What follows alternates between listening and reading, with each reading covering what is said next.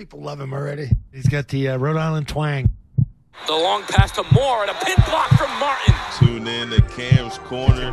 He's going to make it here. Draws the foul for another Rhode Island and one. Podcast. His own podcast. It's good off the backboard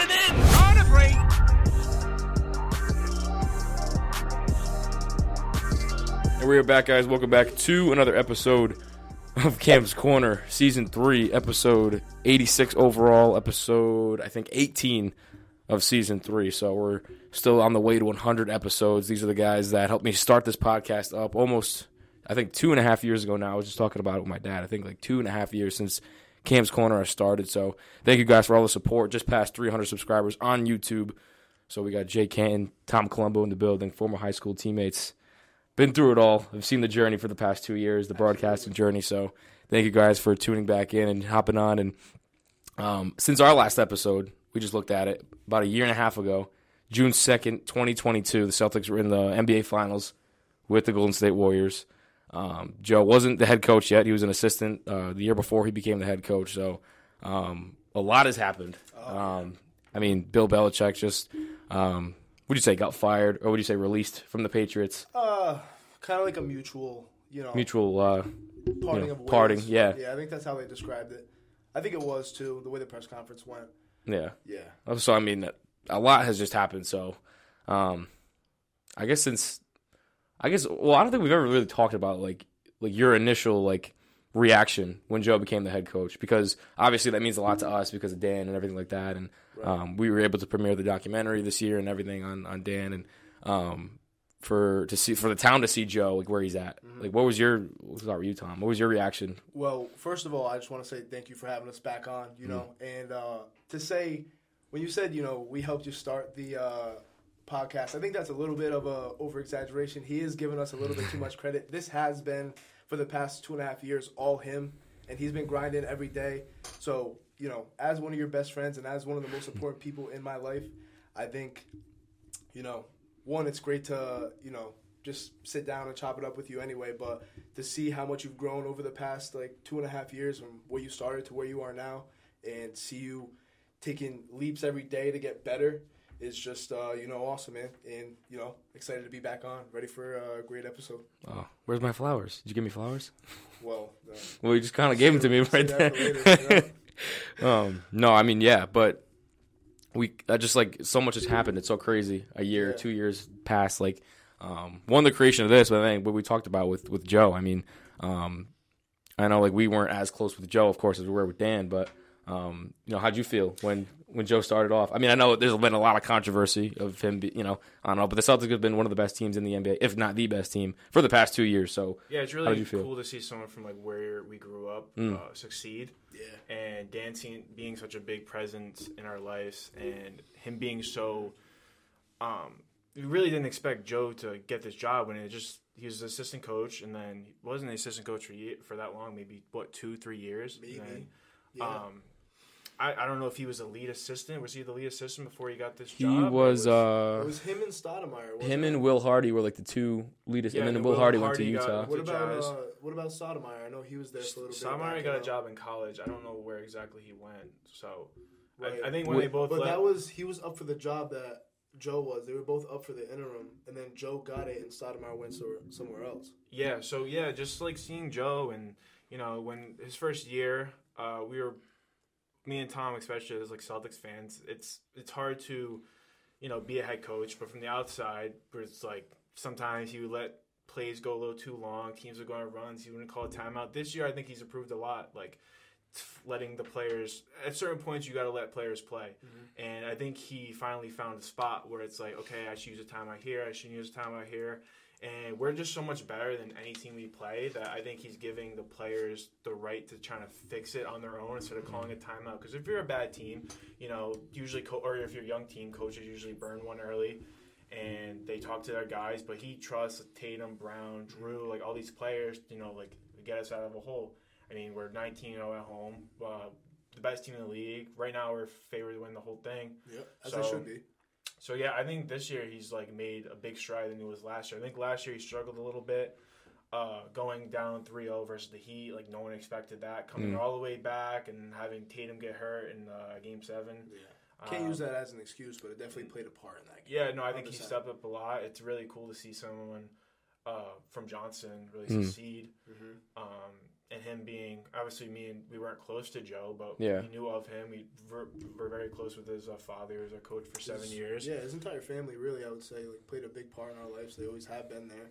Mm. You know, I kind of glanced over it, didn't really like answer the question at first, but yeah, it is like Jay said, like it's like very, I don't know, shocking to see somebody like very homegrown in that position. Yeah. You know, it really like puts things in perspective. And like I know you talk about it all the time. Like if Joe can do it, then like so could we. Like we could be in the spot that we want to be in. Yeah. You know, and Joe like got thrown into the fire really. So like being put in the position he did. And doing the job he's done so far, I don't think we can ask anything more. I was very, like, critical at first because Jay would say, like, you know, he did let plays go on, like, longer than he should have. Wasn't the best at using timeouts. But I was watching the game last night against Toronto, and Toronto kind of went on, like, a little run at, like, the 4:30 mark until, like, the 3-minute mark. And, you know, if you have 3 timeouts under 3 minutes, you know, you lose one. So you only have 2 for the last 3 minutes. He took one at, like, 3:04, which kind of settled the game down. It gave, you know, everyone a chance to, like, rest, collect everything. So they went out and they got a Derek White corner 3, like, that very next possession. And out of the timeout, they went from having it be, like, a 6-point game to, like, a 9-point game, which is, like, 3 possessions instead.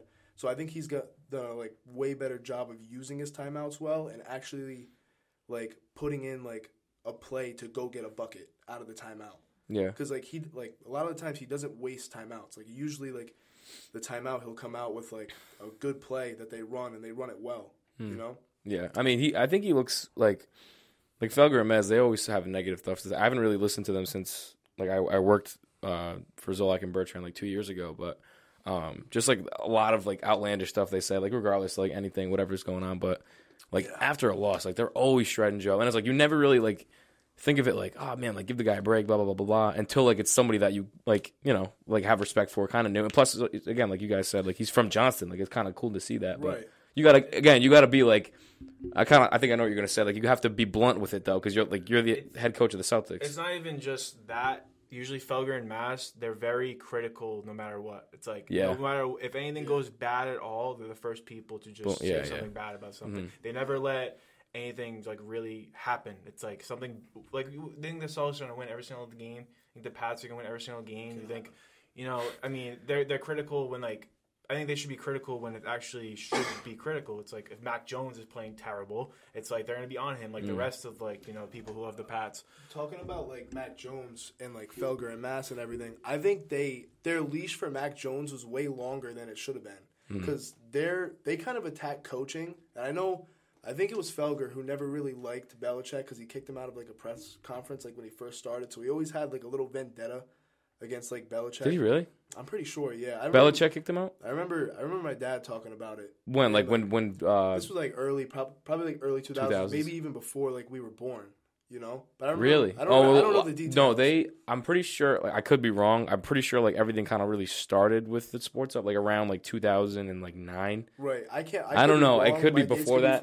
But I know my dad, like, I heard my dad talk about it, and, like. But early 2000s, he's followed the Pats since, you know, probably, like, the 70s, 80s. Yeah, yeah. So, like, usually I listen to what he says. He could be wrong. I don't know. But I think their leash with, like, players is a lot longer than it is coaches. I think they attack coaching more than anything because it's easier. Yeah, that is a good point. Yeah, they do that a lot. Like, it's more – I mean, they do – they're always the first people to be like, that sucks, this sucks, that guy sucks. But it's – which is their job. Like, I get it. Yeah, I get it. But it's like – their job is to nitpick things and then get your call in to like – I don't know, but that's not like an – that's not an analyzing – like, that's not an are they analysts, though, or are they talk show hosts? Yeah, I would say that. And then even in the finals last year, 2 years prior when the Celtics were in the finals, like, they were on Joe heavy. And it's like, as fans, like, we are too, but it's also you got to put in perspective, like, the situation. Know, like, yeah, it's like in the finals. I mean, we lost to the Heat last year, and it's Joe's first year. I mean, we should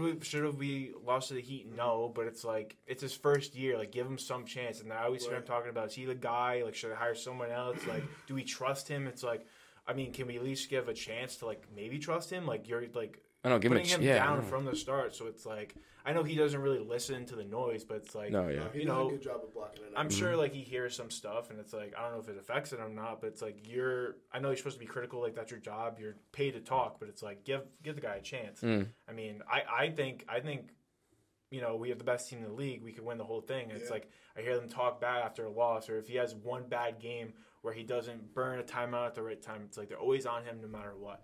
So it's like, I think this year Joe stepped up huge. We're 19-0 at home. There's no real reason to be critical at all.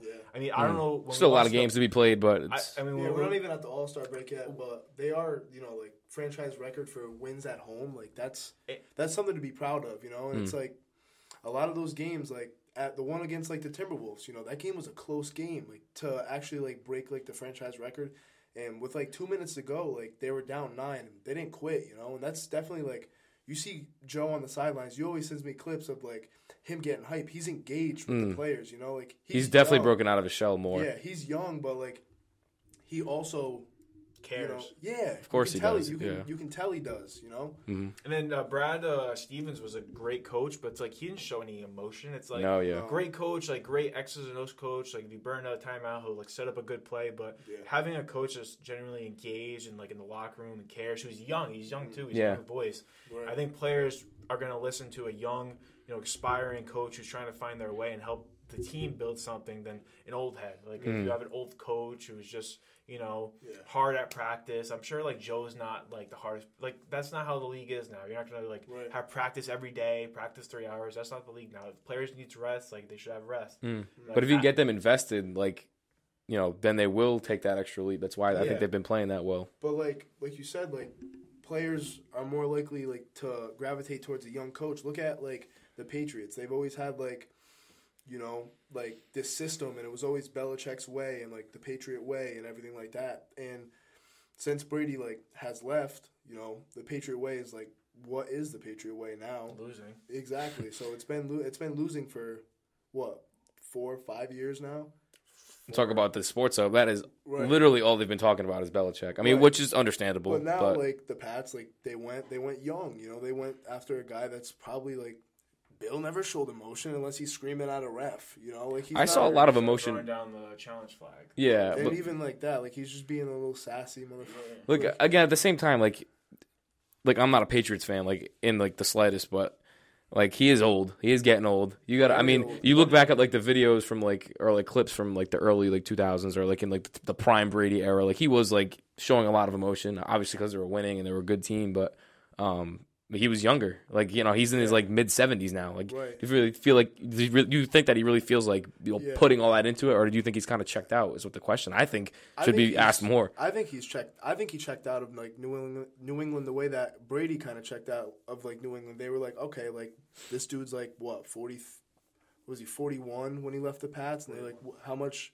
gas does he have left? Like, we have, like – you know, we can go, like, a different route and, like kind of forced him out, and then, like, clearly he had more gas left. Like, clearly he could still play, but I don't think Bill wanted to, like, rebuild. I think he wanted something sooner and then realized that he couldn't get that. So I think leaving was the right thing to do, but now I see reports of him, like, wanting to go to, like, Dallas somewhere. Or, like, I saw that a lot. I seen the Falcons. I saw Atlanta, or, like, I seen something that said he wants to go to, like, a team with talent but not a contender, which would be, like, Why would you want to rebuild? You're at the tail end of, like, your career. Like, what are you going to be, like? Yeah, coach, like, again, age goes into that, too. You're like, what is he, like, 74, 75? Yeah, like, I think he wants a contender. I think he said, like, a young team that hasn't, like, that's, like, struggled in the playoffs. That's Dallas. That's 100% Dallas. I think it's definitely Dallas, but... I think he's going to go to Dallas. I don't think that's a good match. I could see him going to L.A., though, like, the Chargers, like, coaching Herbert and trying to get, like, their defense, like... in order, because a lot of the times, like, their defense can't play. I don't think he wants to coach. I think he wants to get the all-time wins record, and I think his pride is, like, he wants to prove that he could do it without Brady. It's like him and Brady. That's how Brady felt too. I feel like that's how he felt too. Well, in Brady got, but he proved it. Brady getting forced out definitely drove him, but, like, he looks for shit like that because Brady, like. I think Brady got forced out. It's like, I think if you paid Brady and you gave Brady weapons, he would have stayed. I think Bill He's 72. Does he really want to go across the country to Atlanta or like the Cowboys? Maybe, I don't know. But like how I feel about it, I just think he wants to beat the all-time wins record, and then he wants to prove that maybe he can go far into the playoffs or win because we've been bad for 4 years. Yeah, but I can somewhat see Dallas and like those young teams that have like good guys. But why like Atlanta? One, there's no spark. There's no young. Yeah, but like. What are you gonna do? Like spend a couple, like 4 or 5 years rebuilding a team? You're pushing 80. Like honestly, they don't have a quarterback either, though. They don't have a single. They do have a top 10. Who's their quarterback? Mariota?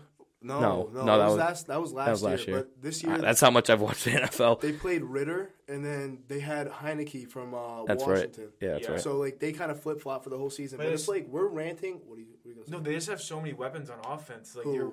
The Falcons. Yeah, they do. Drake London, Bijan, Kyle Pitts. Because like, if Bill goes there, like they could sign a vet QB too, like Kirk Cousins, Russell Wilson. I think that's what the Pats should do. If we're venting about the Pats, I need to say this: Bill cannot draft. We traded up last year to get a kicker. He can't make a 40-yard field goal to save his life. We drafted N'Keal Harry before A.J. Brown, DK Metcalf, and guys like that in that draft class that are. Star wide receivers, at least top 15, 10 wide receivers in the league. A.J. Brown was in the conversation for top 5 before the Eagles went down. And all of our other draft picks besides defense, they just can't draft offense. They just haven't been able to draft offense ever. You know, they can draft late round offense with like Douglas and like Boutte. Like they drafted like Edelman late, like 7th round or whatever. But like they have to nail this draft if they want to, like, you know, see signs of going in the right direction. Do they want – what would you want? I wouldn't even mind if they didn't draft a QB. I don't think you need to draft a QB because, like, drafting you need weapons. You need everything. Weapons. You need a whole offense. You need an offensive line. You need actual wide receivers. Our tight ends suck. Henry, Gesicki, Noah Brown. Like, who's Noah Brown? You know? Pharaoh Brown. Oh, right. Who's Noah Brown? He's on the Texans. Oh, true. Wide out. Oh, yeah. I had him in fantasy, that's why. But, yeah, Pharaoh Brown. Again, who? Yeah. You know, who? But he did have that big play against the Jets. Yeah, in a game like that, we really didn't even want to win. Yeah. Like, so, you know what I mean? But, like, they could use anything on offense. I think, like, if Marvin Harrison is on the board, I would love to see them draft him early. Because, like, you know, no matter what, you're going to get a talented wide receiver that can – run routes, has a great route tree, can create space, and make big plays. He's projected to be like a top 3 pick, right? Yeah, big plays like down the field. Like that's what they need. They haven't had that since like Moss, you know? Like they haven't had a big play wide receiver since Moss. And I like how they got why am I drawing a blank? Head coach Mayo? Yeah, cuz like that brings like again like I said with age, like Belichick's getting old, like he's kind of like somewhat checked out. He was doing 2 things at once, being the GM and the head coach. Now you got someone like Jerod Mayo who like was a player. Yeah. You know, he was invested. What was he last year? He was the linebacker coach. He called plays too. Well, Steve called plays. But Mayo was like the linebacker coach and very like invested in the defense. But he's always known the system since like playing because he was like the signal caller. Like he was like the middle of the defense, kind of like the Ray Lewis role, like Luke Kuechly kind of guy, but like for the Pats. So like he's always been a part of like the system and like how they play defense. And like they've been notorious for like top 10 defenses since like the early 2000s. You know, like the first 3 Super Bowls were really like that defense was really good. Like Brady was great, but like that defense was really, really good.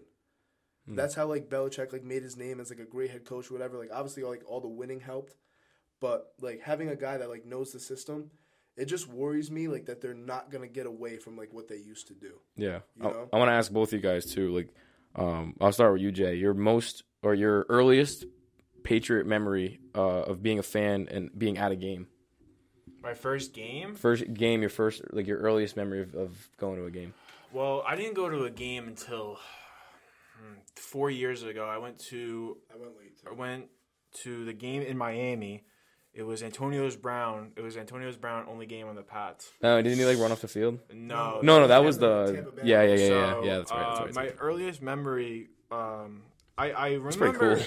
I went to a game that year too. I went to a game that year. I remember losing to the Giants in the Super Bowl in 2008. Like me and my dad were like watching the game, but I was really young. But that's like the first football game I remember watching. I remember that's when I fell in love with football because of Eli. Shambles. Yeah, like I wasn't like a big sports fan when I was like young. You know, like, we were little. Like again, you talk about like the Celtics like being around from here and Johnson like winning in 2008. Like we're just young. Like obviously you're watching it, but you're not like analyzing it and watching how we watch it now. Obviously that we're older, but that was really when I started falling in love with football. Like I loved watching Eli play. I loved like that those Giants teams with like Strahan and Victor Cruz and all those guys. And I hated it. Yeah, I'm sure you did. But now then the Brady era comes around and like you guys win like 6 Super Bowls. So now you can say you're probably, if not the best franchise like of NFL history. But I would say of the 21st century for sure. Yeah. All time, no. And you can't, like, people can't even, like... We've been good for 20 years. We were good for 20 years. I mean, there's going to be a downfall at some point. It's just how do you get back to that? And like, it takes a while. If we don't win again, I'm, like, satisfied for life. Yeah, like, we had the experience. You experienced that. We went to, like, the... What about you? What was your first one? Well, my first game... What were you going to say? I'm sorry. Well, I was going to say, like, we've had, like... We went to, like, the send-off party for, like, the... Yeah, I was going to talk about that, too, yeah. And, you know, like, we've had, like, those experiences. Like, we got to see them win. Like, I remember... My earliest, like, memory of them was definitely the 2007 Super Bowl. But the greatest memory I ever had was watching Malcolm Butler pick that ball off. And then the camera going to Brady, and he's jumping like a little Girl Scout. Bro.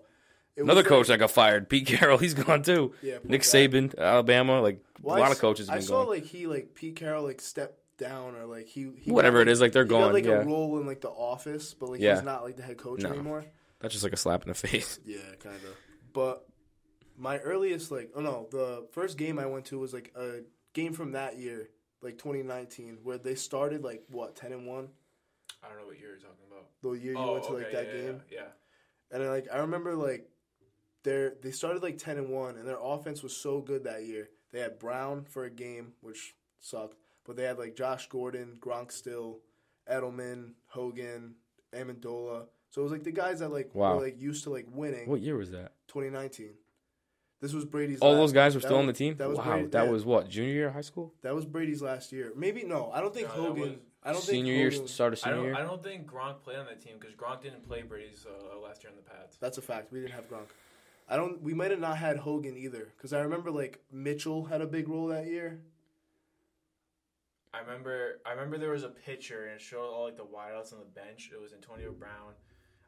Edelman, I think you're right. Hogan, I feel like I'm missing somebody. I feel like they had Dorsett.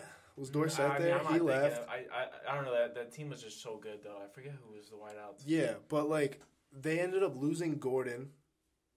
They didn't have Gronk. Gordon like got suspended for weed like for the 10 millionth time, and then Brown played like one game.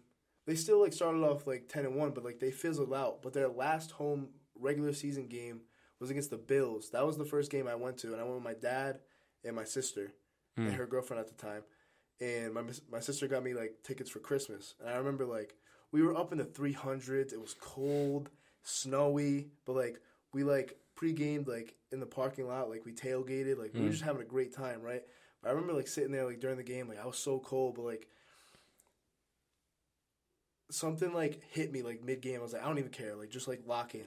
Like, just, like, we're at, like, my first, like, Patriots game and watching, like, Tom Brady. I had no clue it was going to be his last year on the Pats. But they were down, like, I think 10 in the fourth quarter to Buffalo.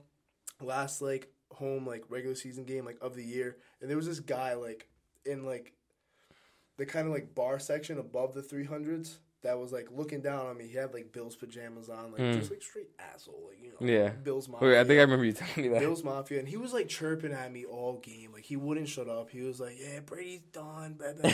I was like, all right, just wait till the fourth quarter.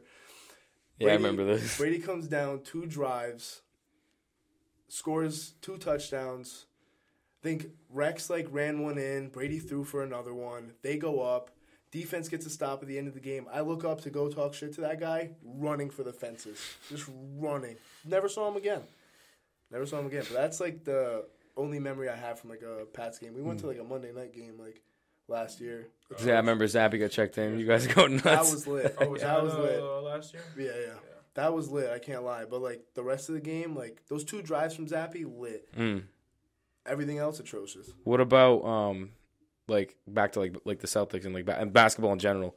I mean, I just got back from New York. Like going to being in like an NBA arena, especially like Madison Square Garden, TD Garden, like probably like the best like arena, like fan environments to be in. Madison Square Garden, the second best garden. I wouldn't say that, but I will say this though. I have to admit this. I went to Knicks Celtics. I've been to a lot of Knicks Celtics games, but I think this was either a year. This had to be last year because Brunson was on the team. I'm pretty sure it was last year, and I sat behind the hoop. Knicks won in overtime, but it was like a back and forth game. It was just a back and forth game.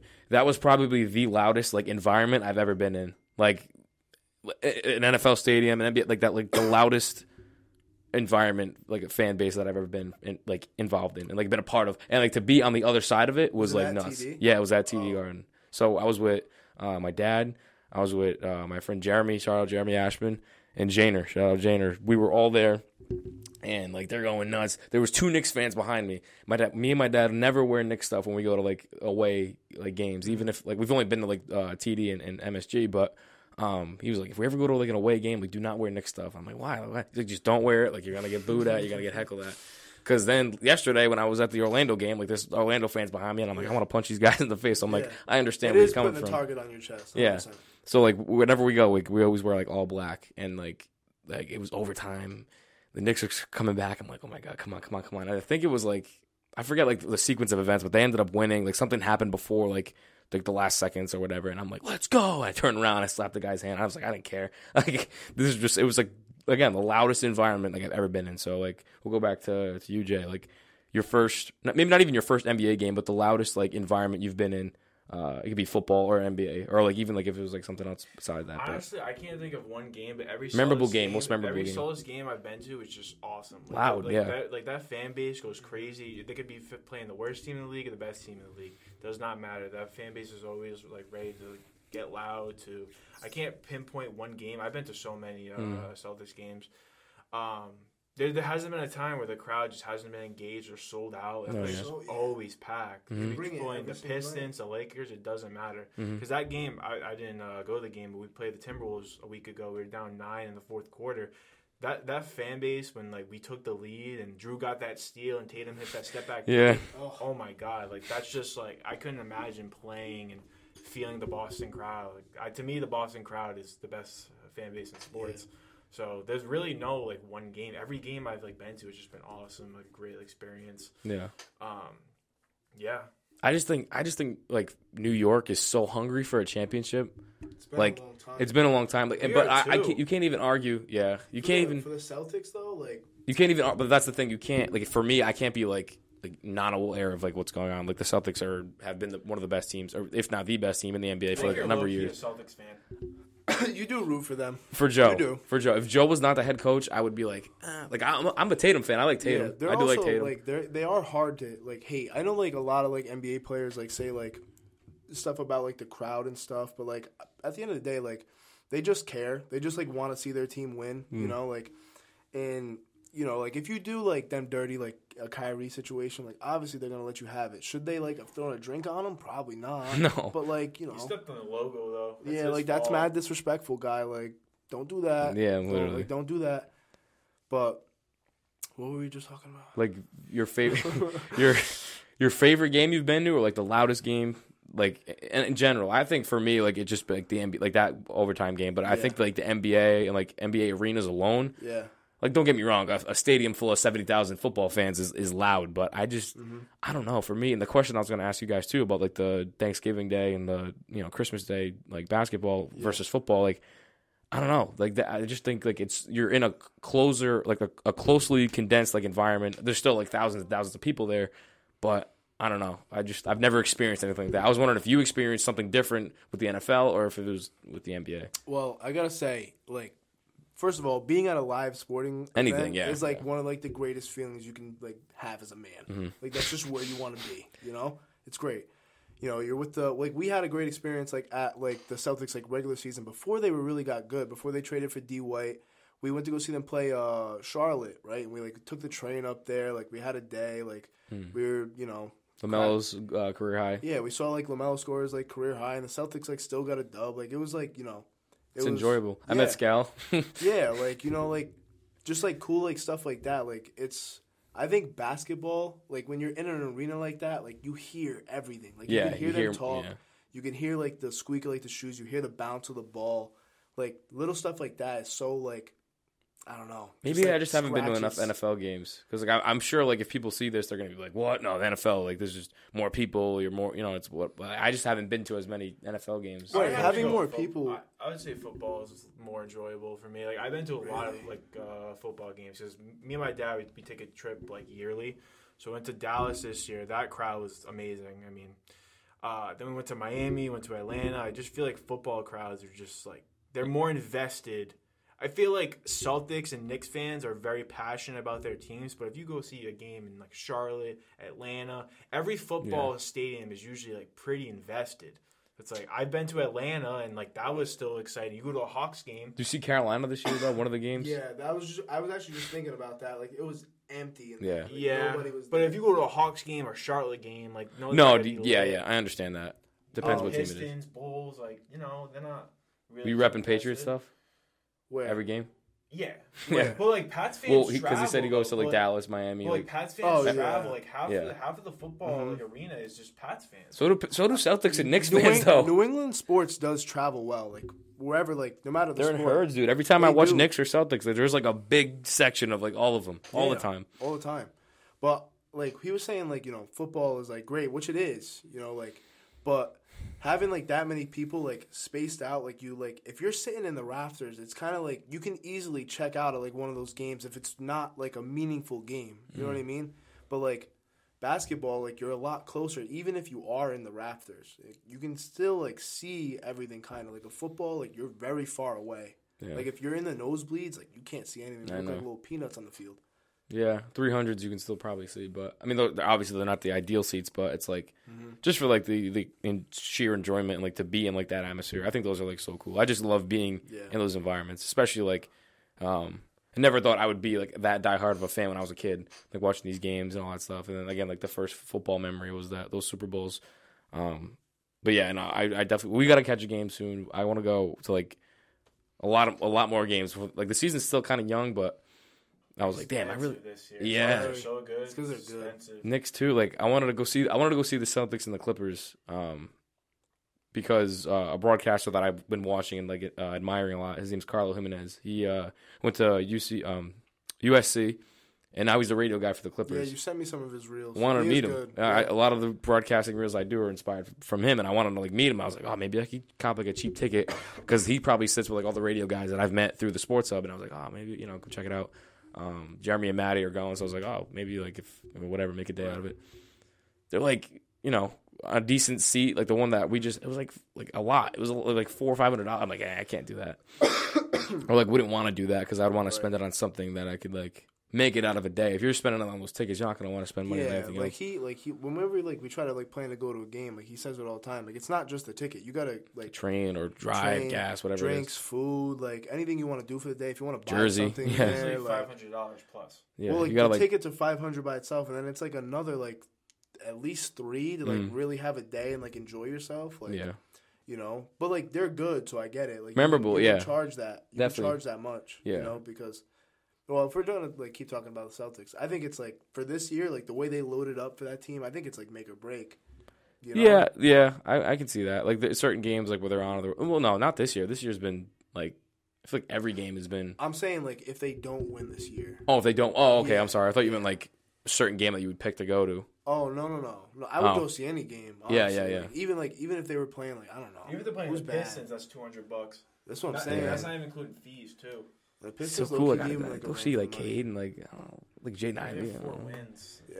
Yeah. They gave like the Celtics like a good game. They were up like what 20 at half last time they played. But like that's when they were in the midst of like that I said that like behind the hoop like you're bound to get an autograph or something. Yeah. Like I told you talking about Jeremy and Janer. Like they always get autographs. Yeah. Always get autographs. And like I'm not like a fan like that much. I'm like oh I want to like enjoy that moment and watch that happen. If it was like Knicks, obviously I'd be like oh I don't know whoever. But you know seeing Tatum like Brown like. Like, just sign their stuff like it's nothing. Like, it'd be like any game. I wouldn't care what game it was if that was the case. You know what I mean? Mm. But, like, the things, too, like, you love those, like, memorable plays. Like, you can remember, like, a play off the top of your head that happened.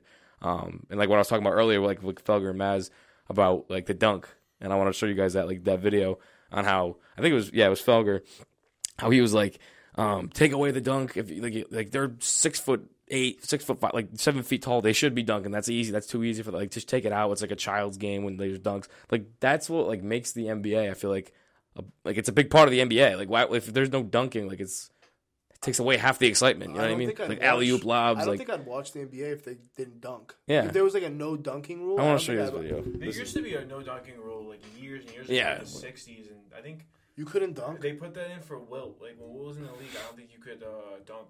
Yeah, because he was the only 7 foot dude in the league. Like, no, if you guys seen like other episodes, like sure. They know how we feel about like Wilt and like Bill Russell. Love Bill Russell to death, like icon in Boston. But like he'd get sauced in this. Yeah, league. He would if you can't dunk. Like come on. But like look at this video. This made me mad. I didn't want to show you before we started recording because like I want to get your like actual reaction. I'll put it on the screen too once we look at it. But the dunk is for children. I have no use for the dunk. I mean, talk about something that's for kids. Woo! Dipsy doo, dunkaroo, he flushed it on the flush! Wow!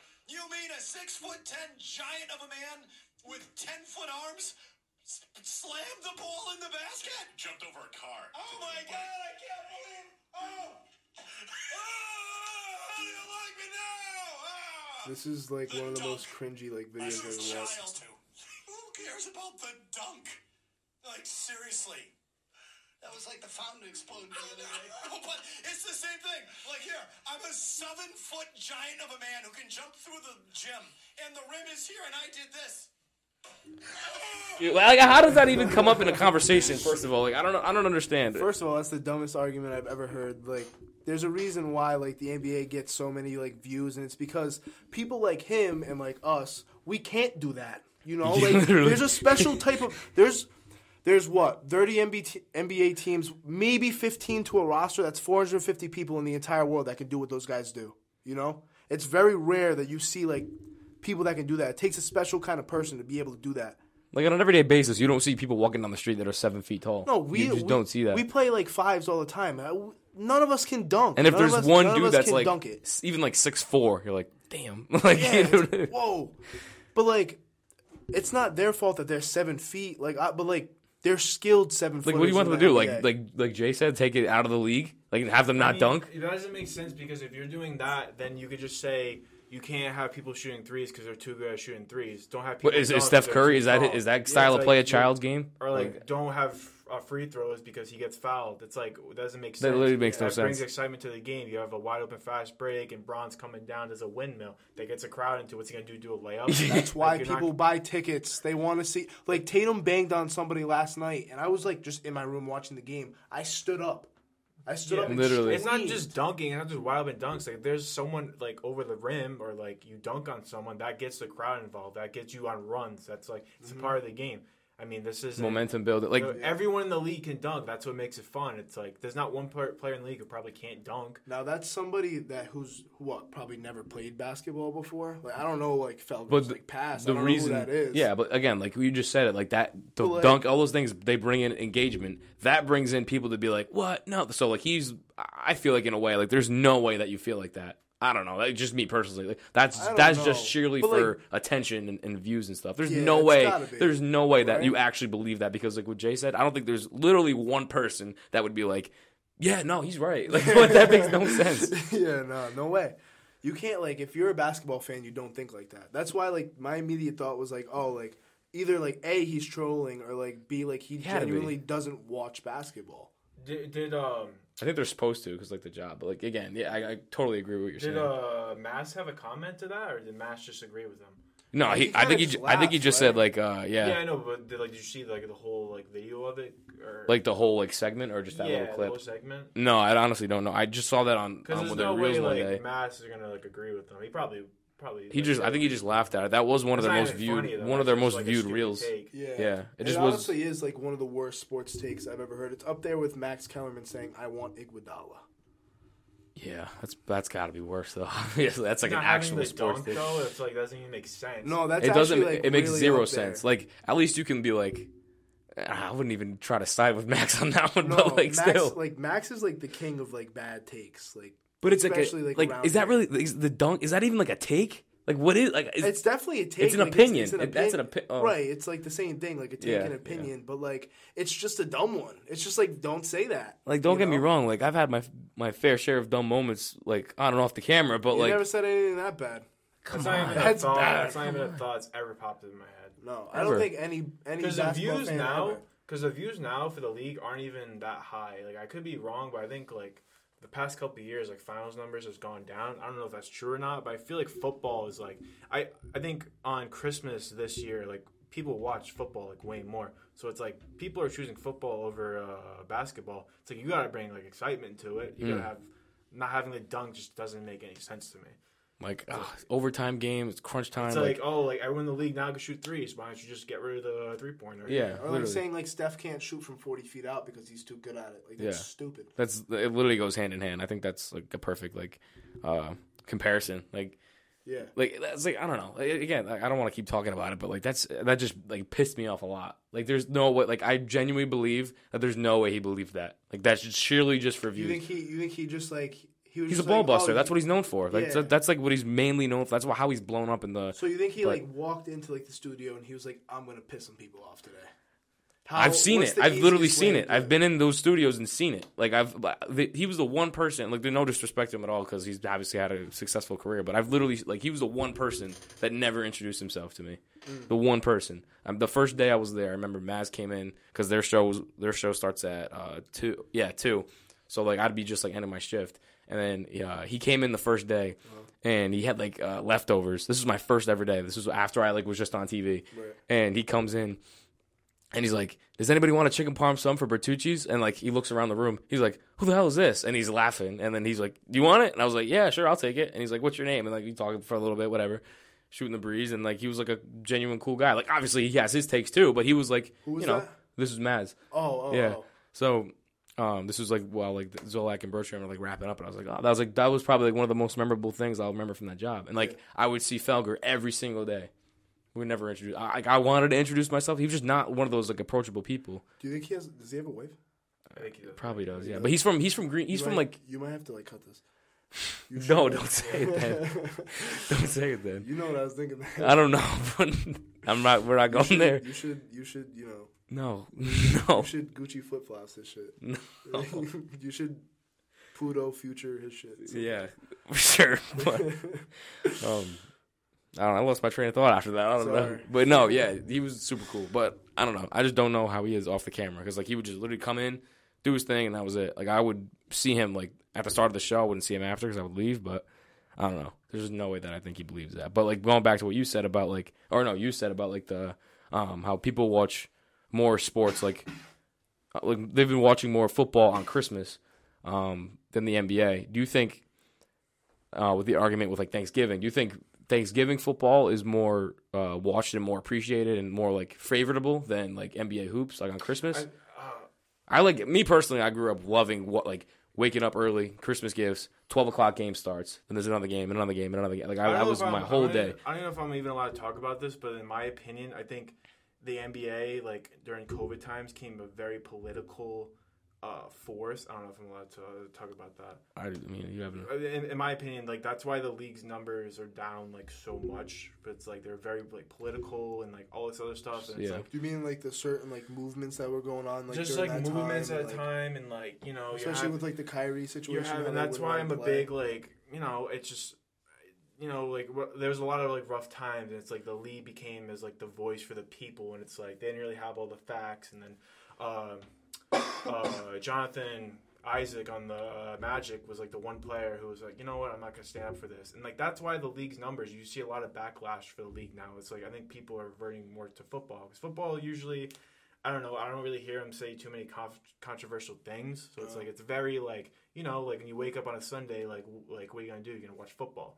And, you know, it could be because of that, or it could be because, you know, it's only on, like, once a week or twice a week. So it's, like, people usually don't work that day. Sometimes you might have a basketball game on Wednesday night. People got work in the morning. So there's so many factors.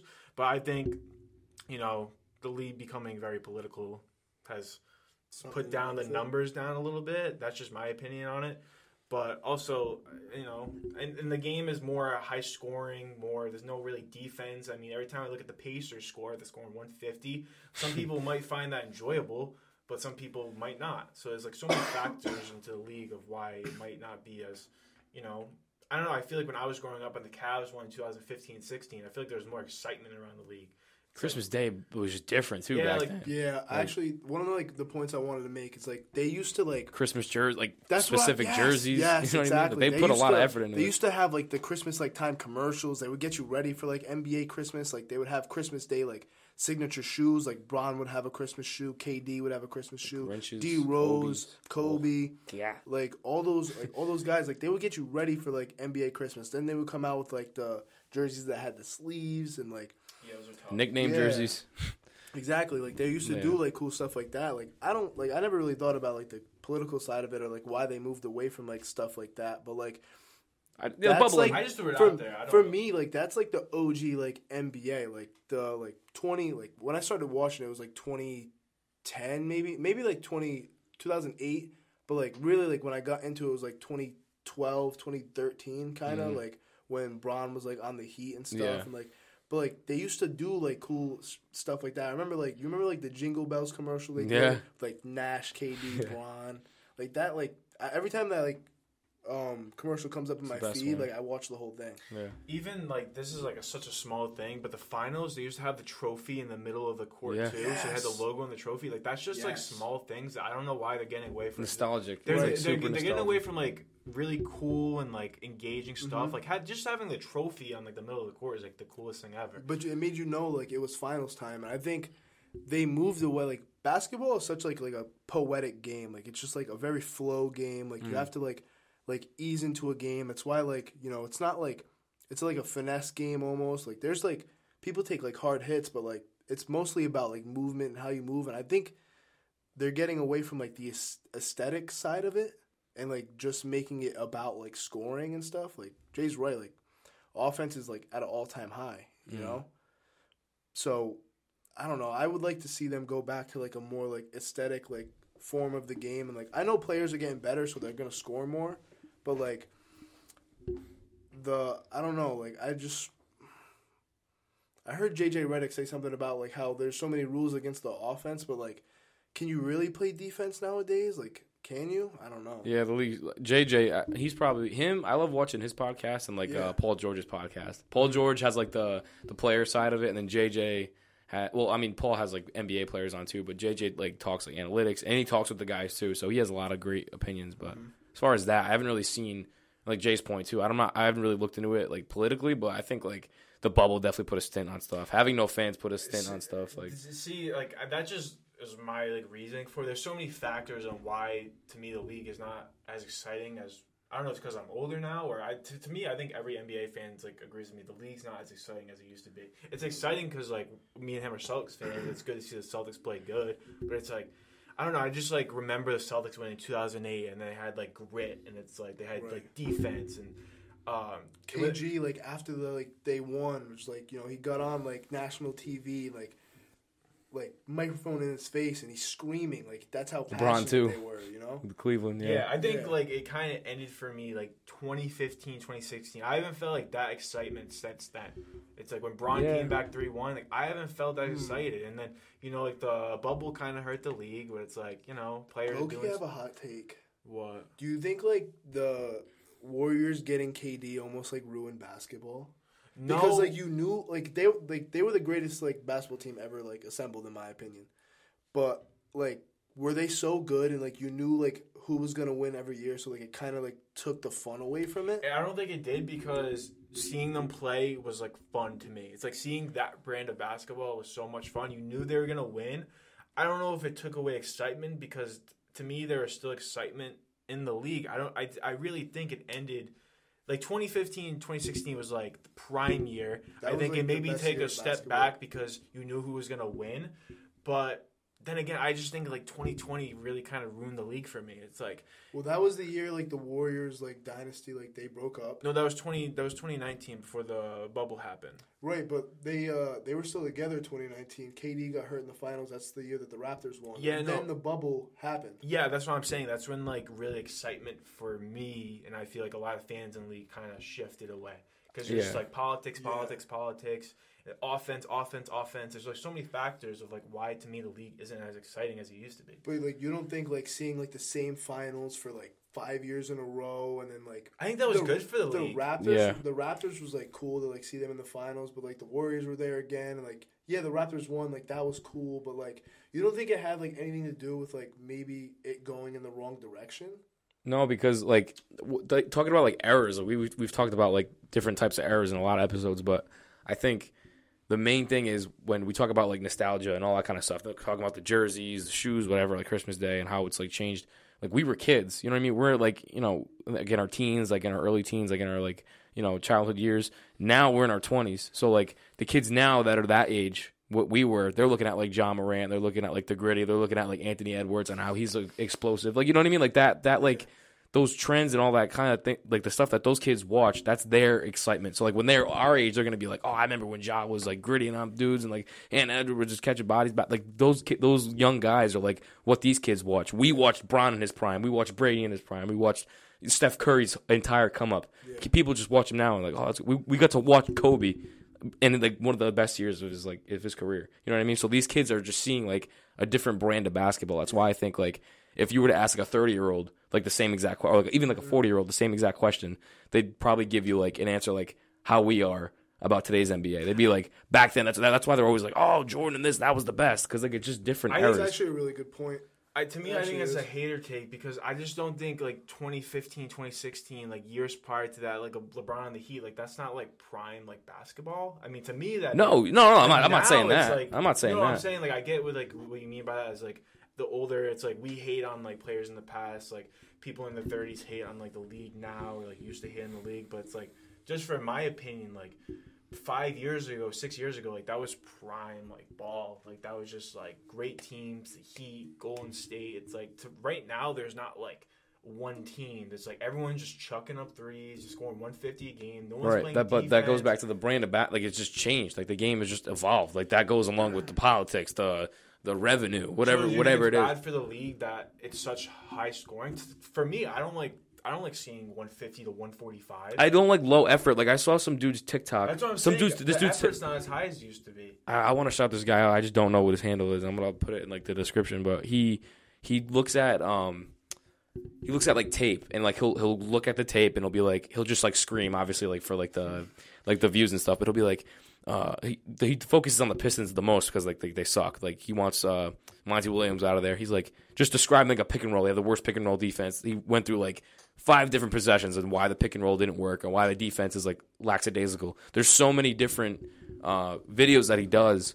Like, it's specifically defense. And, like, that goes back to your point. It's, like, I don't really like seeing high scoring either. I just want to see effort. If there's effort on both ends of the ball, then yeah, like, that's an exciting game to see. Like, the game I went to yesterday, it was 98-94. There was good solid, like, hustle plays, like, guys diving on the floor for loose balls, grabbing rebounds, like, bat. Like, I love that style of basketball. Yeah. I think the Knicks are, like, very, like, I don't know, they're known for that kind of basketball, you know? Right, but at the same time, like, I agree with your point about, like, the high scoring. But I think it just goes back to effort. If there's effort and you can physically see that the teams are, like, battling and it's still high scoring, then I don't really care about it. But defense is one of, like, the best parts of basketball. Like, we would say, like, 2016 is, like, the best year of basketball I've ever watched. I think you guys would agree, right? Like, that block that Bron had in the finals, like, that was one of, like, the most – I'll remember that shit to the day I die. Mm. Like, that was one of the most memorable, like, plays you could ever, like – I ever seen, you know? Like – I think you, like, I don't know, I want to piggyback, like, off what you said earlier about, like, you know, the kids nowadays. I think you made a really good point, like, when you said kids nowadays, like, they see a different brand of basketball. Like, we see it, like, when we ref, like, you know, like, little kids, like, hitting the gritty and, like, oh, like, John Morant, like, Tatum, like, we would never, like, yeah, like, that, you know? Even Tatum, I mean, obviously Tatum wasn't in the league, but there's just so many different guys that are making a statement for themselves. Like, even, like, just, like, not even outside of sports, like Vine, like, that's not even an app anymore. Like, we just had, like, a different era of things that were so wrapped around, like, it was connected to everything. Mm. So, like, you can bring, like, that Bron era to, like, you know, like the memes that were going around. Like there's, everything is just so different. And I think like it goes back to the game too on how like the players like react to it as well, if that makes any sense. I don't know, but I think, you know, just like the errors, like if, like I said, if we were to ask somebody that's like older than us, right? Like the same question you would ask, like, you know, that we were just talking about. Like it would be, you get to get a, yeah, exactly. Like there's just, that, yeah, I think that's a really good point. Like I don't know if the league is like trending in the wrong direction, but like I think it's a different brand of basketball than what we grew up on. Yeah, and there's no reason why games should be like 100. Like I agree, there's no reason why games should be in the 150s and 40s, like, even 30s. Like that's even like. Yeah. I feel like, yeah. Like I don't watch like the Celtics every night. Like I can't. But like I feel like when I look at their box score, like they put up like 130, 145. Yeah, but they're usually playing defense. So yeah, they're scoring and they're playing defense. That's there's no problem with that. Like I was talking about the guy on TikTok. If you just keep seeing like low effort, that's when it gets disengaging. That's like, you know what I mean. Like you love seeing like those hustle plays, those dives on the ground for loose balls, and like. I feel like the biggest fan interaction was like, oh, no foul, oh, how's that a foul? Like they love seeing like that grit and like you know, like I said, diving on the ground and all that kind of stuff. And if there's none of that and it's just like no effort, it's like why even bother? Like going back to what you were talking about on like how the numbers on like holidays have changed. That's probably what it is. It's just like the lack of effort. Like I honestly haven't watched the NFL like barely at all, surely because of that. It's just like I feel like it's been like so bad like around the entire league. It's just been so like it's not like. I don't know. It's just been so different this year, or along the like the years that I've been watching football. This has been like the worst I've like in recent years. This is just like a random point too. But like, do you remember like watching Celtics game this year? Like this is just I'm just putting like the Celtics as like this one team. Do you remember them taking a charge this year? No, that's what I'm saying. Like effort, yeah. I don't remember seeing one charge being taken. But I remember like last year, like Smart would take a charge every single time. Yeah, like Smart was like really good at it. But there's not guys like that anymore. Like you know, like Pat Bev, like. Brunson does it a lot. Brunson takes a lot of charges. I don't watch enough Knicks, but like I don't see like you're like yeah I don't. I can't remember one charge like someone standing there just taking a charge. I know you love charges. You were a charge god in high school. I mean it's great. Like yeah. If I see a charge, like but it always used to get me hyped up. Like if you took a charge, yeah, I was talking with Matt Sab. Shout out Matt and Zenith.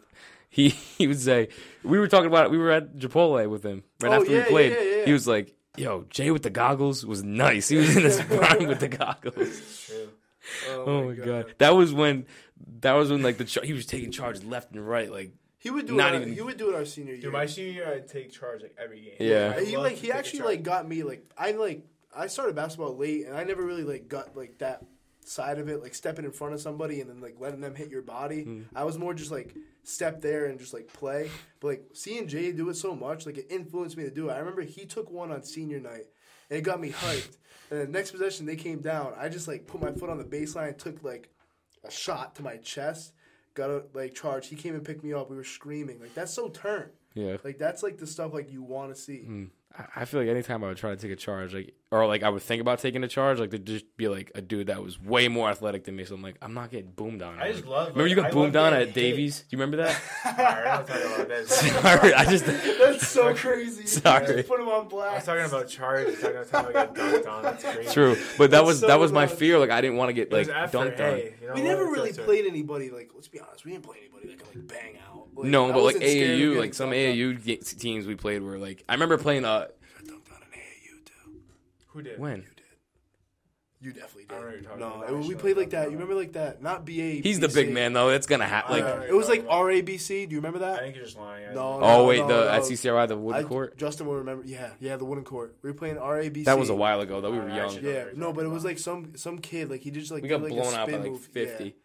It wasn't like a bad dunk on, but like you were there and like he dunked it and like he was. Like, I'm not gonna lie though, Davies wasn't that bad either. He just kind of like moved to the side, but it was just like in the air. But it was such a meme at the moment. Like we have to keep it going. Yeah, like, that was the reason. Like yeah, but again, he was the big guy. He had to play D. Like me as a guard, like even in AU, I would be like. I would not be confident enough to be like, yep, that's a charge. I would just be like, oh shit, here come the cameras. Like I'm gonna get boomed down. Like it's gonna happen. And, like hit a shot. Like to me, like that gets like the team riled up. Like what about the three? Like what if you could like consistently dunk though? Would you rather like? Nah, just like I'd rather dunk. Team so like riled up. Like if it's a close game, like you take a charge, our ball. Like to me, like I love taking charges. What about when Thomas like boomed on that kid from Central Falls though? Like dude, we talked about that, dude. We talked about that. We talked about that was crazy. Like, his first dunk. Like, we were all like on the bus, like, oh, who has the video? Like, we need the video. Like, I actually didn't really see that shit. I feel like I got it deep in my camera. I have it. You have to show me that. Yeah, well. Yeah, and I also think it's funny, too, when you had Tom Allen. He brought up the fact that I hit that three. I thought that was funny. Yeah, I love – I haven't had, like – that was, like, one of my favorite, like, seasons because, like, I played more. And, like, you know, like, we have, like, a lot of, like, good memories, like, from that season. Like, you know, especially with, like, Thomas and, like, D-Sal and, like, Hunter. And it was cool to see, like, Dan there, like, even when he was sick. Like, he was at every game. Even the away games, he was, like, almost every single game being sick. Like, just knowing, like, he was there and, like, still rooting for us. Like, even, like, you know, times weren't the best. Yeah. But, like, you know, that drove – I think that drove us. Hell yeah. Definitely, our last game. I think it was the last game. We all went up to him at TCRI. Yeah. Shook his hand.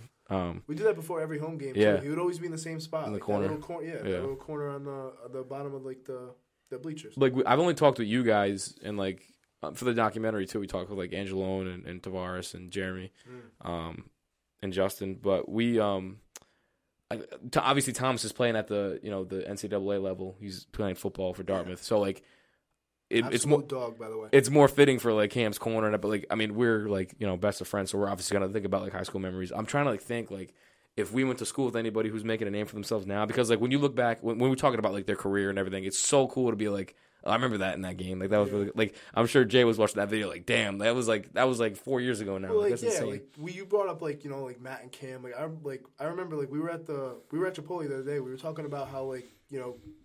Matt almost dunked on that kid from, like, Woonsocket. Like, we have so many, like, memories from high school. Like, you know, Matt and Cam, like, they're doing their thing with, like, Zenith, like, A-Rod and Mikey. Like, you know, it's awesome. Yeah, it is cool. That was really cool.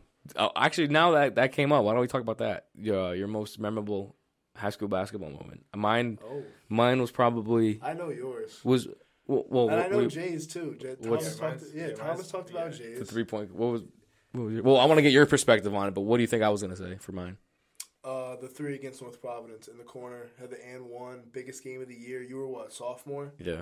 And that kind of like, you know, made your name on the team, like kind of rolled it out like your spot as like the shooter. Like when we drew up plays like to get a shot, like usually it was going to you, right? So I think that's where it started. You had a great game that game, and you know that was the biggest shot of the game. So I'd probably say like biggest like. I don't know about that's my career. I'm trying to think of like clutch shots, but I was either gonna say that one. That was probably like my first one, or like the second one was when we went to Middletown, or not Middletown. What was that team? That purple team. Why am I drawing a blank? Purple team. With Jalen Kopecki, he plays at Dartmouth too. Mount Hope. That's what it was. And we were like down the whole game. The second half, like probably like mid second half. I think I hit like 3 or 4 threes. And, like, we actually got in the game. I had 12 straight points. We were, like, in the game. And I remember, I think it was, like, a five-point game. It was, like, a 12-point swing. Right. And Coach Dan calls the timeout. I'm like, come on, we got this.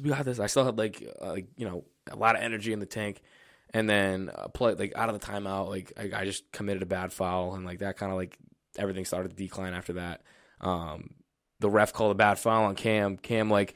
hit the ball out of the ref's hand. Speaking of Matt fouled somebody. That was a memorable game for all of us. Matt fouled somebody. He threw the bird to the crowd, and I was like, "Hey, here we go, Coach!" Coach Dan subbed them both out, and like they were like crucial parts of that team. Yeah, so it went downhill fast in that game. I remember like you know I didn't play like much like junior year. I remember seeing it from the bench, like watching it like all unwind. Like I don't know, like being on the court, you probably felt like oh like we got this, but like Mount Hope was really good that year. You know, like, they had a good team. They weren't as good, like, our senior year. Yeah. They just weren't.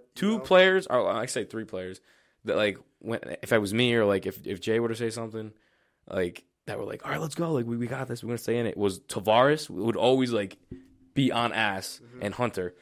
Yeah. Always on ass. I'm probably leaving people out, too, but I would always remember, like, in, like, late-game situations, it'd be, like, me, Jay, them two, and, like, Zednik. And, like, you know, obviously Zednik was, like a beast in his own way, but, like, I feel like...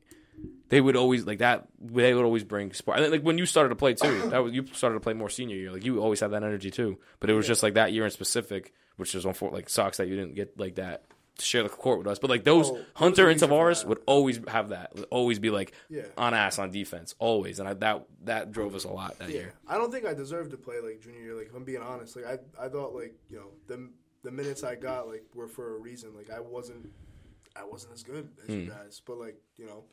Over the summer, like, I worked hard, like, Dan like made us like both captains and like brought Jay in too. Like Jay was the captain, so you know. But like we like worked for Dan. Like we worked hard. I think like I earned my spot. I think that's why I did play more senior year. What was yours? Most memorable? Probably against Tollgate in the first round. It was our only home playoff game. Yeah, I think. Yep. Because we played the last two at a neutral site. Mm-hmm. And definitely one of the most packed Tollgate gyms. I remember like we always just had like a rivalry with like Tollgate. We'd always beef with them in like summer league, and like they were like good like when we were like first like getting into like high school, like freshman, like sophomore year. The kid dropped 1,000 our junior year on us. I forget his name, but I have no idea. Yeah, but I'm like I always remember them like being like pretty decent, and like we had like a close game with them, like, and we were a lot better than them, like we just were. But like we had like a close game at home, like kind of like down the stretch, things were getting like pretty like dicey. Like we didn't know like if we were for sure gonna win. And I remember Thomas got an offensive rebound, and like I was always in the same spot I was, like right wing, and he kicked it out to me. And I felt like some kid coming to close out on my left, so I kind of took a little bit longer just to like line up the shot, hit it, or like I let it go, get my like my left leg bumped, fall to the ground, hit it. And I remember turning to like the crowd, everybody was up. I remember seeing Mr. Morrell, our principal. Mr. Morrell was like screaming. I was like, "Let's go!" He was screaming back. Yeah, it was so turned. I was just like, that was probably like my favorite moment from high school, at least high school basketball. Yeah. Jay, run me through that corner three. We're in Cumberland. We're playing. Did we play Cumberland or was it St. Patrick's? St. Patrick's. That's what it was. Yeah. I had one more that I was gonna share because that's like a known one. But it's a viral one now. Jay has his viral moment. Yeah, I forget what I was gonna say, but there's like so many. Like high school ball was like the best time of my life.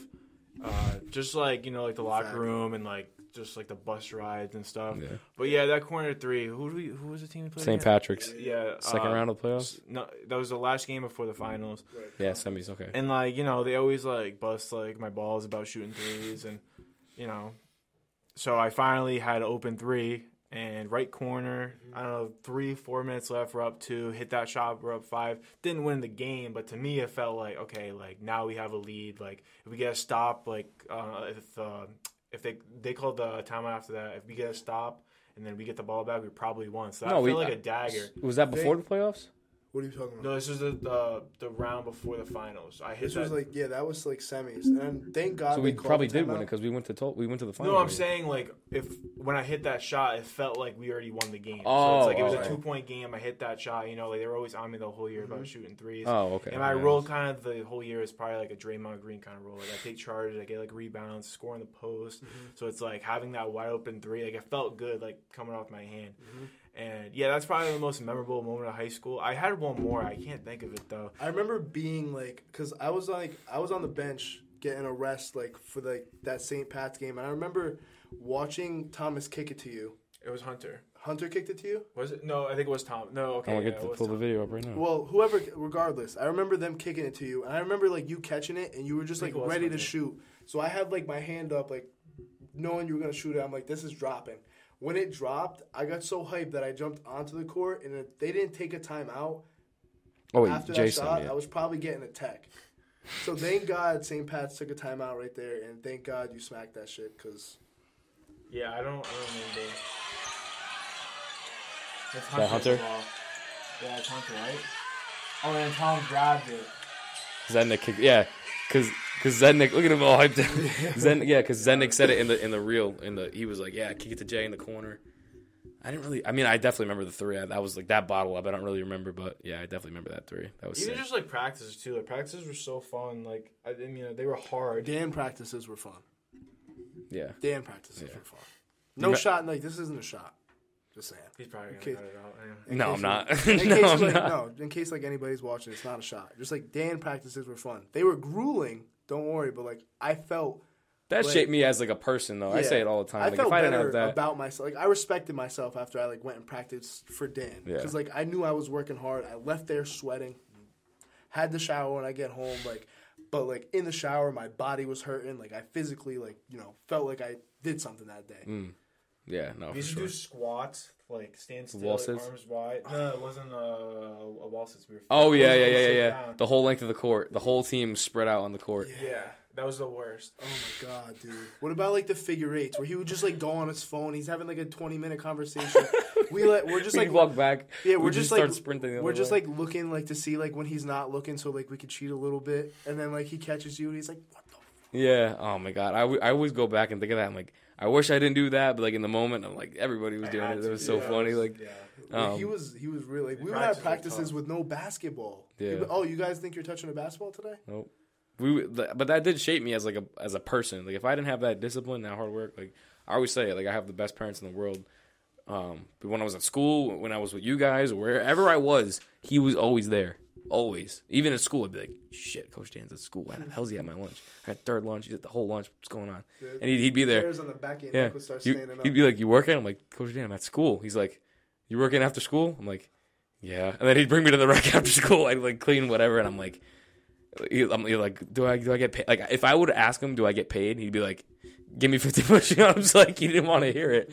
But I'm like, I would go and, like, I would do it for him. I'm like, I'm not going to say no. Like, this is my coach. But then he just became a mentor. Like, I say it all the time. He just became a mentor. He had that kind of, like, you know, you had, like, not like you had to, but you wanted to, like, respect him. You know? Yeah. You knew, like, he had, everybody like, that kind of, he had, like, that, effect on everybody. Yeah, exactly. Yeah. You know? No, yeah. Do you have a memorable practice? A memorable practice. I remember tryouts. Ferry, 8th grade. Oh, God. That's the pyramid practice? Yeah. Oh, my God, yeah. We. Oh, that's a good story. I don't think I've told that story on this podcast, but we... It's a really good story. So we loved playing, like, tag. Like, our thing was, like, like in the school. We're in 8th grade. We're in high school. 8th grade, it was the school. So, like, we would... Like, our principal, like, it was Tom was talking about, Mr. Morrell, he followed us up from after middle school to high school. So he was, like... Just how Coach Dan did. And he was, like... a friend, like he was always there. So, like he was somebody you respected. Too, yeah, he was definitely a friend. Yeah, stern, but like you could like respect him and like always want to like. He knew when to differentiate like discipline and like having fun, having a good time. And we finally noticed that like that transition to 8th grade. But like besides that, he would let us play like tag after school. So like the school would let out. We'd have school like till like I think 2:00, and our practice was like 2:15, 2:30, whatever. It was like right after school, and then the girls would come in after us. But we had practice right after school. So, or no, actually, it would be the girls. It would be because we had that time. We had like an hour after school. We would stay after. That's right. Our practices were at like 3. Yeah, it would flip. That's right. So we had that like that gap, and no one wanted to go home because we didn't drive or like you know whatever 14. So we'd always play tag and nothing. Yeah, whatever it was, we wouldn't have any problems. We play tag, have fun, like bond, and that's when we really all like became friends. And then just one day we left trash in the foyer, like outside the gym. That was stupid. I think that was that same day. Yeah, he called me out in front of everybody, and he was like, "What do you think like about this?" I didn't know what to say. It was like that same day too, because I remember sweating bullets. Yeah. So we had a history teacher. I won't say her name, but we had a history teacher. Northrop. Well, yeah. I wasn't. Watch this. Yeah, true. But well, maybe you don't know.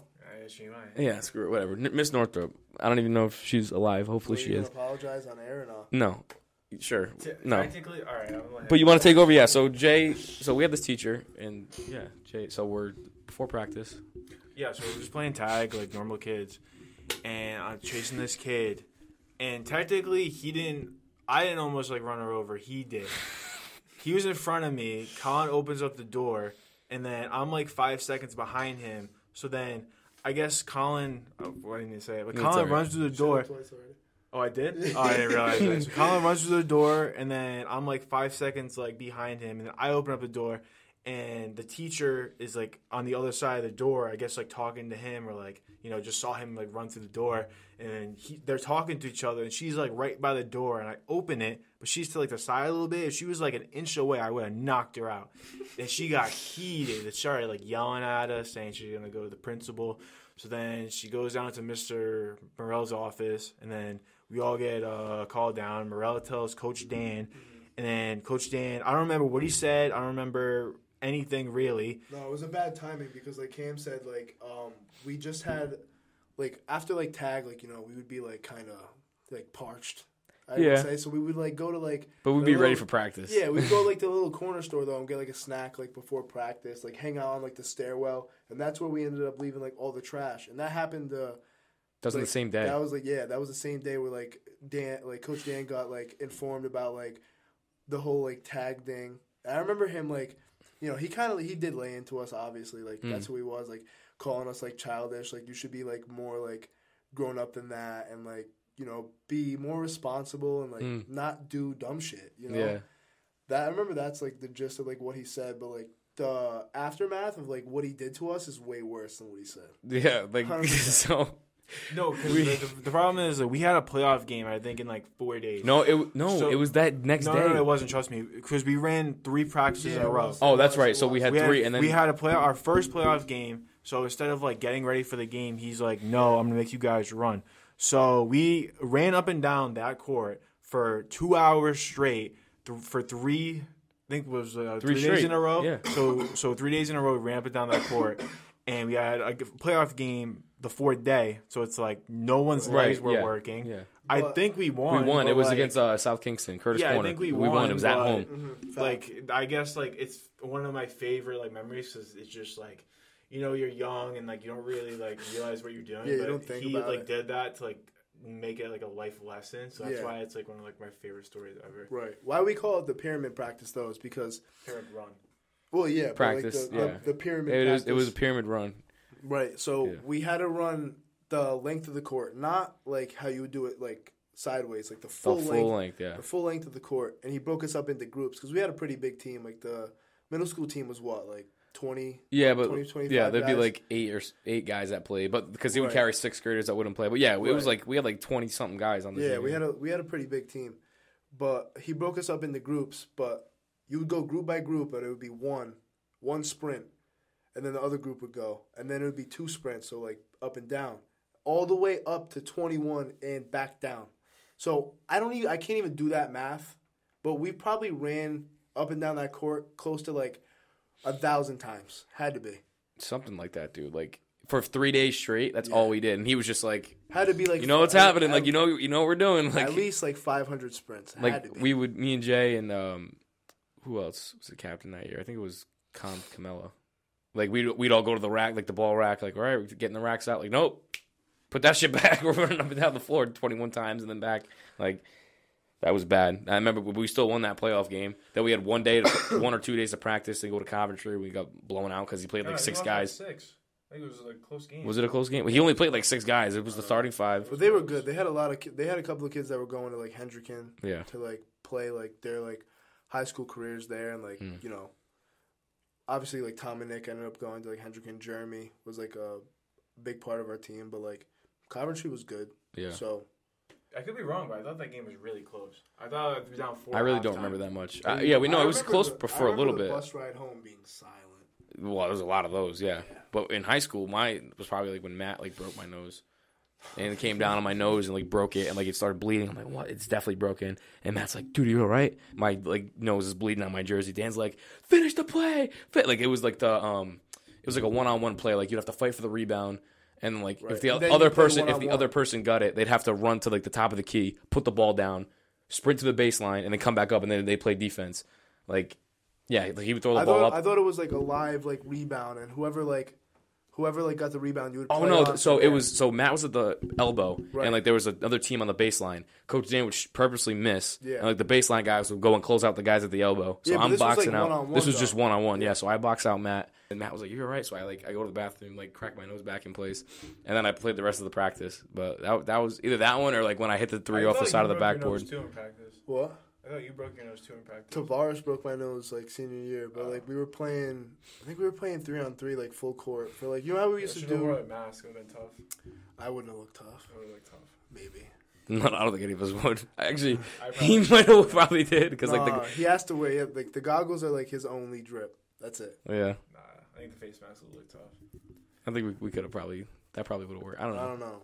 I remember that practice, though. We were playing, like, we used to do, like, the Subway sandwiches practice. That was fun, too, Coach Dan. Like, we would have, like, it was, like, during, like, Christmas break, we wouldn't have any games. So, like, to kind of, like, lay in the mood. Dan was very good at that, too. Like, he knew when to, like, be serious and when to have fun. Mm. And he would, like, you know, we would kind of, like, decompress, like, not worry about, like, running plays. We would all play, like, 1-on-1 or, like, 3-on-3 for, like, Subway sandwiches. Like, just, like, something, like, cool, you know? Mm. And if you happened to win it, you would take it on the bus with you to, like, the next, like, away game. And, like, you were that guy for that bus ride. But We did it senior year, like Dan not there. I don't remember what we played for, but I remember, like, for some reason I was, like, cooking that practice. And then, obviously, Tavares, like, comes to, like, guard me because, like, we, like, went back to, like, 8th grade. Like, he would come over, like, my house in, like, 8th grade, like, all summer, like, leading up to, like, freshman year. Like, we played basketball outside, like, all day, just in my driveway. And he, like, knew how to, like, guard me. Like, Top of the key. Yeah, he knew all my moves. Cash nasty. Yeah. Top of the key. So he knew, like, all my moves. So I, like, tried to drive on him. And I just caught, like, the meanest, like, elbow, like, to my, like, face. I felt like my nose, like, go in. I was like, that's not good. There's no way. So I ended up going to the hospital after. And, like, they had to, like, crack it back in, like, for me. Oh, and it's probably worse than mine because I did it myself. I heard the crack and I was like, Jesus. Probably, no, that's probably worse. That's probably worse. I didn't have blood like dripping. Like my nose was like bleeding. Mine was bad. My Christmas card that year was brutal. Yeah. I looked bad at like for a couple weeks after that. I was real swollen in the face. Did you ever get like hurt? Like seriously hurt? I've never been hurt. Yeah, I never got like that. Something. I had problems. You better knock on something. I've always had like some problems in my knee. I broke my finger one time, but like really nothing major.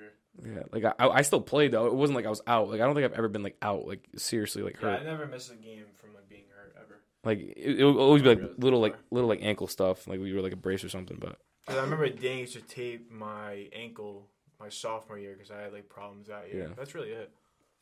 No, yeah, those practices were like super memorable. I think that's a good way to like cap things off too because I don't think we've talked like on like the pod about like.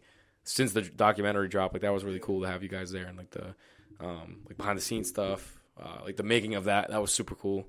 Like I wish you were here like with everybody, but it was still cool like to make it and like interview you guys because like that was like the first time I've like talked to you guys about him. Like we never really sat down about it, like obviously because of COVID and all that, but you know, a really cool way to like cap everything off. Did want to like. Mix in prize picks here and there because like you know they're gonna be my sponsor one day. So me and Jay more so than Tom, but. You know, we've been grinding out some lays and haven't put them publicly yet because we're kind of I'm inconsistent and I don't know how you are recently. But that's the thing, if I ever were to put out like picks for like anything, just take like the absolute opposite of like whatever I say because whenever I bet on a team, they get absolutely pumped. I mean, I'm the same way. So like I don't know, I can't tell you. I'm not because every NFL game that I would have bet on, I didn't bet on them. Every single game I would have picked, they would have lost. I would have took the Browns. I would have took the Lions spread. I took the Cowboys. I would have took the Cowboys. Took the Lions spread. I would. Who got sauced? There's one more I'm missing. I would have taken the Bills. That's the one game. I would have taken the Bucks too. But the first four games I would have lost. I've been saying I like the Bucks just because like the Eagles were like on the. Who else we missing? Who else played? No, that was all of them. No, I only named three. What do you mean? It was Lions, the Rams, Chiefs, and the Dolphins. Yes, and I would have took Fins +5. I would not have took Fins. Yeah, wasn't a big fan of them going into Arrowhead. But like as a former gambling addict, Prize Picks is just like something like little. I could throw like $20 on a game. Like you know, like I'd bet like $200 a game, $250 a game. I bet $700 on a Super Bowl. So it's like but what about the night we went out to like BJ's? We like got like a couple of drinks, and then we like went back to Jeremy's, and you guys like smacked like your. Yeah, bro, see like, that's that small though. It's like a $20 bet and win like $120. It's like I'm not stressing. It's like dude, I used to bet like $200 on like. A Pistons Hawks game on a Wednesday. Night. I'm not stressing, but I'm like $10. Like it'd be $100. Like let's go. Like I'm gonna get souped. Like, but it's like I'm not like you know mad if I don't win now. It's like I used to get furious. So yeah. No, I just love the bet. It's like it's fun to watch a game. You got especially when you go like I put stuff on the game, the Knicks Magic game. Yeah, because like me and my girl went to the Celtics game like 2 months ago. It's like you gotta bet something. That's why I just even my girl too. We both. She doesn't do like the Prize Picks though. You can get a free $25 if she signs up. Your promo code. Like, I'll make sure you will. That's free money. Yeah, I know. What? And then they will match her deposit. I wish there was a way to transfer that to me. Yeah. Well, you could just. Like, you could just have her Venmo you back. Yeah, but just pick the opposite of what I pick. Yeah. Well, like you don't lose like every bet. No, like, I went here. No, we were hot. Like there was a minute me and Jay were like hot. I hit like 2 or 3 in a row, and then Jay's like, all right, like let's start like making some, and like we hit a few, and then the day at Jeremy's house we hit. It's so. And then we made one after that and hit that one too. Oh really? This has nothing to do with anything. But why can't you bet on Twitter or Sportsbook? You can bet on Prize Picks, but you can't bet on like DraftKings and where we FanDuel here. But you can. But why can't you legally? You could legally sports bet. I don't know. Like, because I was so like where we stayed before the Knicks. I don't know if Bally's has exclusive rights to sports gambling. Well, I mean, even before Bally's like took over like Twin River, it was the same thing. I think it has to be something with like the law, because when we stayed for the Knicks game the day before, we stayed in New Jersey, and I couldn't even go on like Prize Picks and like put in like it was like, oh, this state doesn't allow this, but you can still gamble. Here. You can still gamble. Yeah, right. I don't know what like the law is for like the New England area. You can't bet on games on Prize Picks. You can only take props. Right. Yeah. So I don't know the laws, but yeah, I don't know. It's kind of a good thing because like my Twin River sportsbook app doesn't work, so I'd have to go there and get it fixed. So I guess it's a good thing that I have an excuse not to bet on the Pistons and Hawks. I do like betting on like football though, like football games. Football is so much easier to bet on. Not easy. Yeah, I think games are better than props. I think props are really hard to pick a game. It's like I never tried betting on the props. Yeah. I don't have Prize Picks, but like when I do bet, I do like having like the slip in my hand while I'm watching the game, so I know what I need and like. Like my dad has like Red Zone, so like I could see like all the games and like who's about to score, and like you look at it, like that's just like enjoyable for me. For sure, yeah. No, it's definitely fun. It's definitely like makes it enjoyable, like something more to root for at the game. I get wild though. It's like 8 team, like $20 to win, like 1,600. Never gonna happen. Yeah. I just hate making parlays that big because I've lost by one game like. That's the worst feeling. Yeah, that's the worst feeling. That actually makes you like sick. Yeah. Well, I mean, like, an hour and a half just about at that line. I mean. I think this is probably one of our best episodes, one of our most flow, like you say, like lack for a better term, like flowed episodes like that. I would say this is one, like it's just nice to be back, and then like, two, I think this is like my favorite episode that I've been a part of. You know, it's cool to look back and tell stories. Yeah, like what we talked about. Oh no, I think 4. Well, I've been on one where it's just me and you. So yeah, it's my 3rd then. Is it? Because we did one of my first episodes with us 3. Yeah, and then we did the top 15 players, and we talked about Will. Oh, and then we did the finals one. I think that was 3. Yeah. So this is 4. Right. So and then you did 5. That makes sense. Right. Yeah. Okay. But I think this episode, like the other ones, like we kind of just talked about like sports. I think talk about everything's fun. Yeah. I think this episode, like we kind of showed like who we like are as like a friend group, who we are as like people. Yeah. But again, it all ties back to sports, and that's the the meaning behind Camp's Corner was like everything. That's where our bond started. Yeah. So. Mm-hmm. For sure. And like I said at the beginning, like I wouldn't be me if it wasn't for Dan, and then like I wouldn't have known you guys if it wasn't for him too. So it all goes back to like full circle and everything that I talk about literally in every episode. So I mean, I think that's it. If you guys want anything to close out with, I appreciate you guys hopping on. It's this is the first time back in a year and a half. It's fun. Hopefully we don't have to wait another year and a half to be back here. For sure. Yeah, it was fun. Soon. I'm glad we talked about, about our lives and how we met and all this other stuff, and not just about sports, and we talked about outside factors that revolve around sports, but kind of brought us into a friendship. So that's cool. Yeah, that's cool. We gotta definitely do that. I completely agree. Like I said, this was probably my favorite episode that I've been a part of so far. Just like next time, like maybe we'll get one more headset for the boy over here. Yeah, we will get new equipment. Yeah, a couple more upgrades coming soon. We need to. That's all in the works. All in the works. Yeah, we're here. 2 years might be a lot, but I mean, we're still climbing the totem pole, almost at 100. The broadcasting journey is almost coming to fruition. One more semester of school, I'm done. Then I got to start looking at places. So if you guys have been with me through this entire journey, I thank you like so much. Not just with Cam's Corner, but with everything else. At Cam's One Corner, that on Instagram, TikTok, or at Cam's One Corner on YouTube, Cam's Corner in general, just Spotify, Google, Apple, wherever you listen to podcasts, it's on everything. About 14 more to 100. So. Keep running Cam's Corner. We're going to see Jay and Tom in a few more episodes, definitely before that 100 mark. So thank you guys for tuning in. We'll see you guys in the next episode of Cam's Corner. On a break.